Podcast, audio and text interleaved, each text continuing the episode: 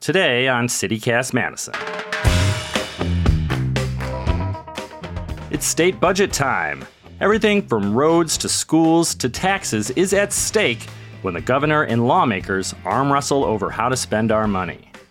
A showdown between Governor Tony Evers and Republican lawmakers over funding for local governments nearly brought negotiations to a grinding halt last week. But, folks, they have a deal. It includes a boost in revenue for Wisconsin cities and more money for public and private schools. Lawmakers could vote this week. WisPolitics editor J.R. Ross is here to tell us what this means for you. It's Monday, June 12th, and here's what Madison's talking about.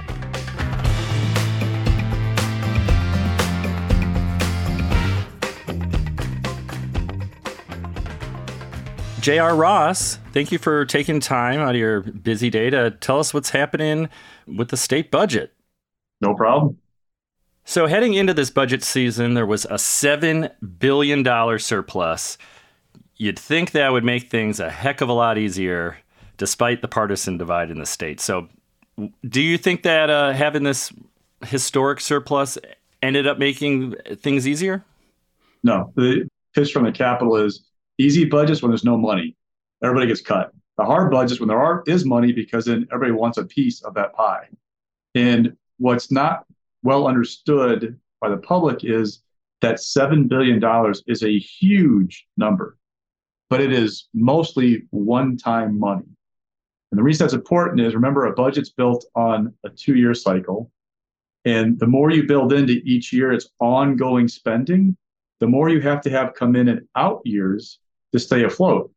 You could spend all $7 billion in state programs, pump up every department you could think of, and and overall, you know, go up that much. But then you have to have seven billion more in revenue in the next two-year period just to break even. That's never going to happen again. And so as you watch this process, you've seen Republicans, and it seems probably like crazy to the public, but they're hoarding state tax dollars.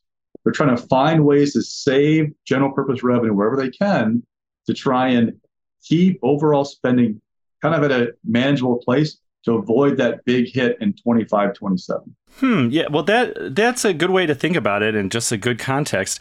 It seems weird that the state could have this big surplus but that other governments in wisconsin are seem to be struggling. I mean try and think about it this way.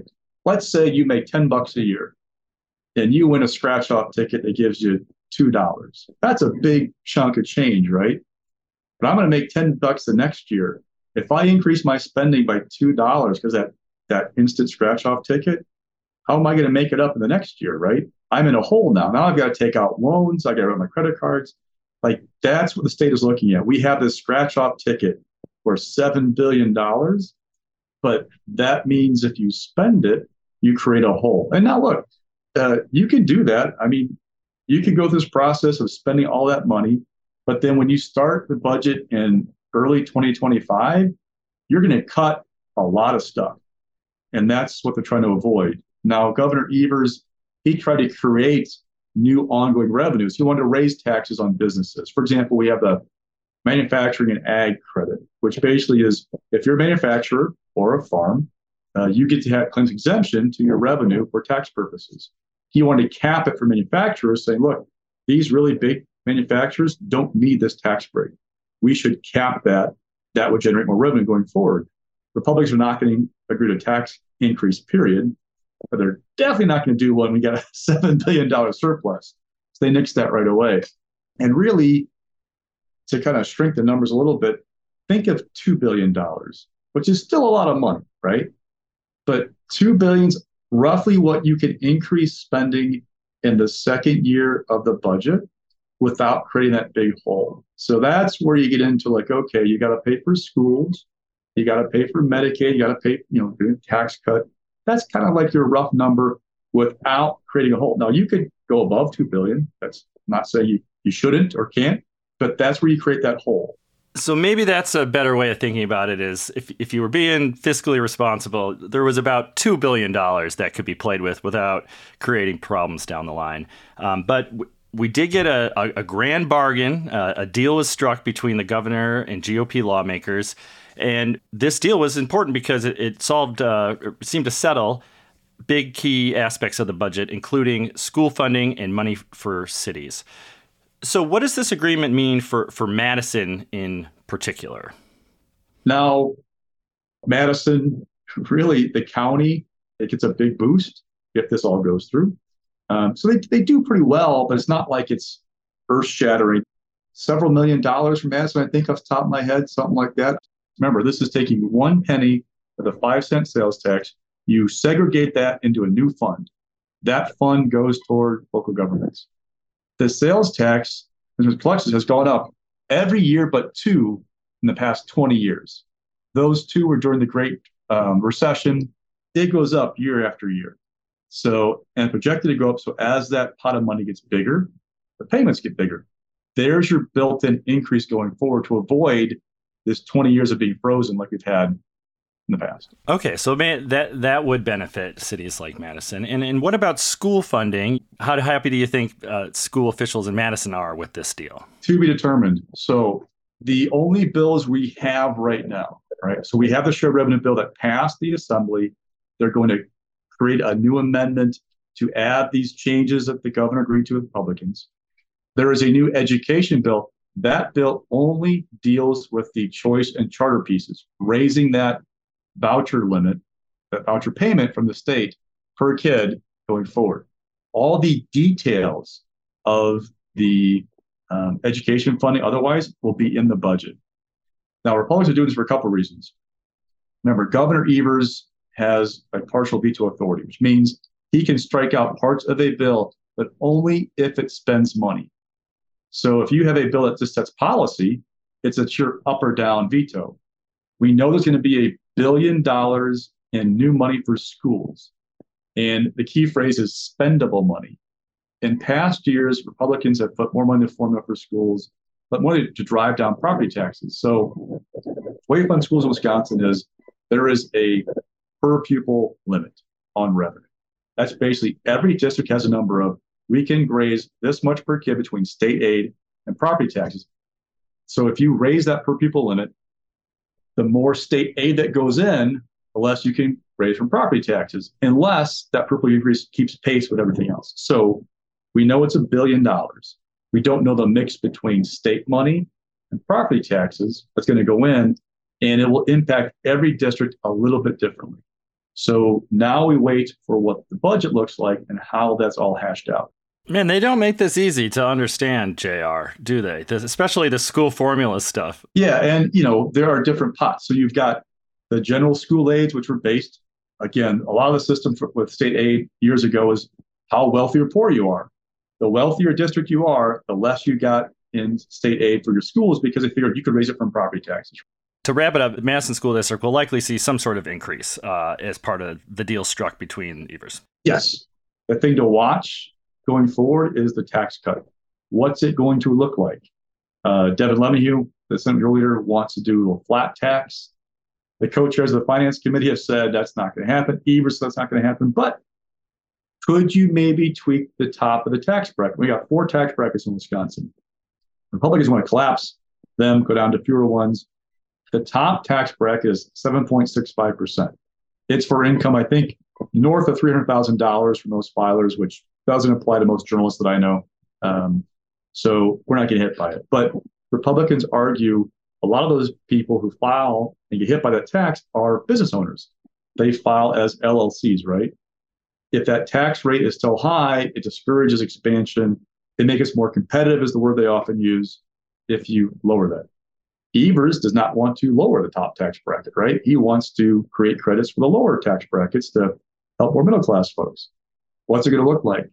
And as much as we've talked about a deal on shared revenue and education, if Republicans were to go super aggressive and do a flat tax, I don't has signed that. You know, he might have a problem with that and say, look, this is too much for me. He has threatened vetoes on the budget before. But each time he's come through and signed it because of education. Like he didn't want to mess up the education spending. So the thought is for Republicans is we put enough money in for education, Evers will sign about anything. But what if you cross that red line on taxes and UW system? We are pretty confident from our reporting that Robin Vos is going to direct them to nick the system some way. He is on a personal warpath with UW. It goes back years. involves free speech on campuses, um, diversity, equity, inclusion, and student turnout. But whatever it is, it's got him on the warpath, and he wants to take a pound of flesh out of the system. We've already seen it with the engineering building being nixed at Madison in the capital budget. So the question is, are they going to hold the system flat for state aid or take some away? That's the other big thing that's going to impact Madison a great deal. Just to sum up all what you just said there, Republicans among themselves sort of have to sort out some kind of tax cut while making sure that it, they don't go so far that Governor Evers vetoes it. Yeah. And another big thing that still needs to be figured out is the UW Madison, and it does seem like Assembly Speaker Robin Vos uh, has an axe to grind, and we could see just totally flat funding for our, our university system, despite having this surplus. Yeah. I mean, look at this way Republicans love the tech college system. Like they see it as a job creator because it fills people into like trades and all that kind of stuff. The tech college system got $7 million more in state aid. All right. so that's not a huge boost. If they love the tech college system, give seven million bucks, what are they to do to UW?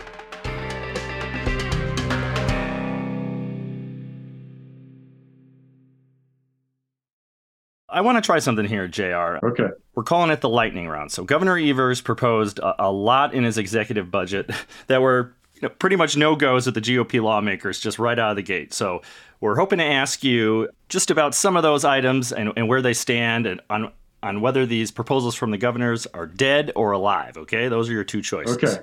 All right. Uh, legal marijuana. Dead. Money for stadium upgrades for the Milwaukee Brewers breathing, but not the way he wants to do it. He being the governor. Yes. A new family leave program that would give 12 weeks off for paid parental leave for all Wisconsin workers. Dead. That's dead. Okay. Uh, yearly increases to the state minimum wage. Dead. So that's sticking at 725 or whatever, mm-hmm. the federal low. Okay. You mentioned it before, but that new building for UW Madison, is, is that totally done? You could, in theory, I know it's not a great lightning round answer, but you could, in theory, bring it back. You could add it back in. There can be amendment on the floor of the budget, but it looks like it is not in there. And I've not heard anybody say they're going to try and bring it back right now. And then Evers also proposed a 10% tax cut for individuals making less than 100 grand. Could we still see that? Maybe. So it's it's not in that list of 545. They took it out of the budget separately. The question is, will they include it in their tax cut? The Republicans have argued that in the last two budgets, they have addressed the lowest income tax brackets of the four. They want to address the top one. Evers doing this tax credit. I, they don't like the idea. I just don't know where they're going to go right now. And they, they don't either, tell you the truth. They've got to figure out the next week and a half where they're going on tax policy the next two years. Taxes, UW, two big pieces um, to keep an eye on. Okay, so Wisconsin's governor famously, at least used to have uh, a lot of power over the budget through creative uses of the veto pen. How much does he still wield in terms of that veto power? You can't do the Vanna White veto like you strike out the individual letters. You can't stitch together sentences. I think you still do quite a bit with it, which is why you see Republicans, they are obsessed about like the language they put in the budget to try and limit what he can use as fodder. It's also why I'm seeing more trailer bills the budget than I've ever seen in a process. So a trailer bill is a bill that includes the policy that's in the budget, or the budget has the money. A great example, the shared revenue deal that was announced this week, including the education money. There's 50 million bucks to address literacy in that pot. They've agreed to. There's a GOP bill to try and address literacy that has the policy but not the money in it State Superintendent Jill Underly doesn't like the bill because it has a provision that if you're a third grader and don't meet the reading standard, you'd be held back a year. Doesn't like that provision. So the money will be there. The policy is somewhere else. If they agree on that policy bill, they actually spend the money. PFAS, 125 million bucks in the budget set aside to address PFAS. The policy is in a separate bill that says how the money would be spent.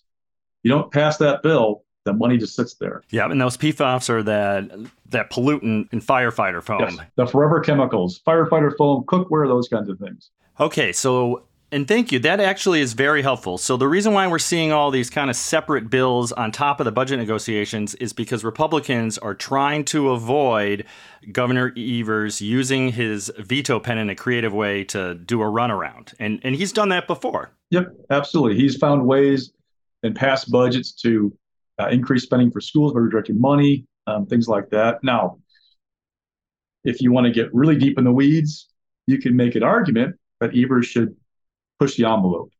Um, there's going to be a liberal majority in the Supreme Court starting in August with Jennifer Lesavage coming on board. We haven't had the court weigh in on what the limits are of that veto power in quite a while. So liberal majority might Evers want to see just how far he can go. Again, not arguing he should, not saying he will, but there's a thought out there that, you know, maybe there is an avenue to kind of get aggressive because the Supreme Court, the conservative majority, knocked back a couple of Evers vetoes a couple of years ago. Um, different makeup now, different people, so maybe different result. Okay, a new calculus the governor has to consider with his veto powers. Okay. All right, well, this has been really fun, JR. Thank you for just explaining everything. Before we go, what happens if they don't pass a budget? Not much. We're not like the federal government just shut down. Everything can get maintains as is. So if we spend 10 bucks on program X on June 30th in the fiscal year, we're still spending 10 bucks on July 1st. What happens though is schools get these payments the course of a year, there's a, a payment due in the fall. If you don't get that payment in October, schools get really antsy, uh, really, really antsy. Local governments set their budgets usually November. If they don't see what they're going to get, they get really antsy. So the pressure builds as you move toward the fall, but we don't shut down. Nothing goes away. Um, you still say pay the same taxes you did in the previous fiscal year. So there's not that pressure that way. But if you're a lawmaker, you get calls from your school district saying, hey, we're not getting our payment, our increased payment we're supposed to get. What's going on? The local mayor goes, hey, uh, I got to set my budget, man. Like, you got to tell me what I'm going to get so I know what to do with this thing. Because if I'm not getting the shared revenue or whatever, I I got a budget for it. So that's what kind of happens more than anything else.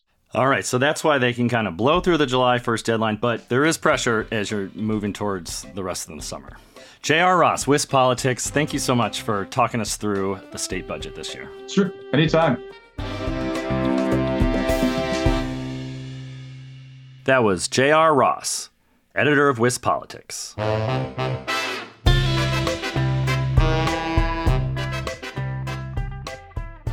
And here's what else Madison's talking about. Other budget news. The powerful State Budget Writing Committee, called the Joint Finance Committee, or just JFC in case you were wondering, has been approving other aspects of the state budget all this month. Looks like Democratic Attorney General Josh Kaul won't get more money for school safety. The Budget Committee rejected additional funds for the Office of School Safety after federal COVID funds dried up.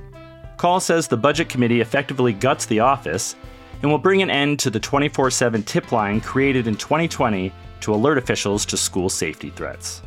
Additionally, the State Budget Committee approved new positions for the Department of Safety and Professional Licensing to help resolve a backlog in issuing occupational licenses.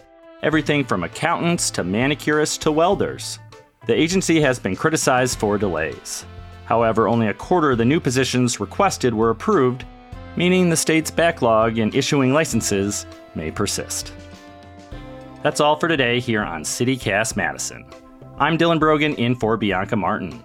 If you enjoyed the show, why not share this podcast with a kickboxing contestant? Did you know that they have to be licensed by the state too? We'll be back tomorrow morning with more news from around the city. See you then.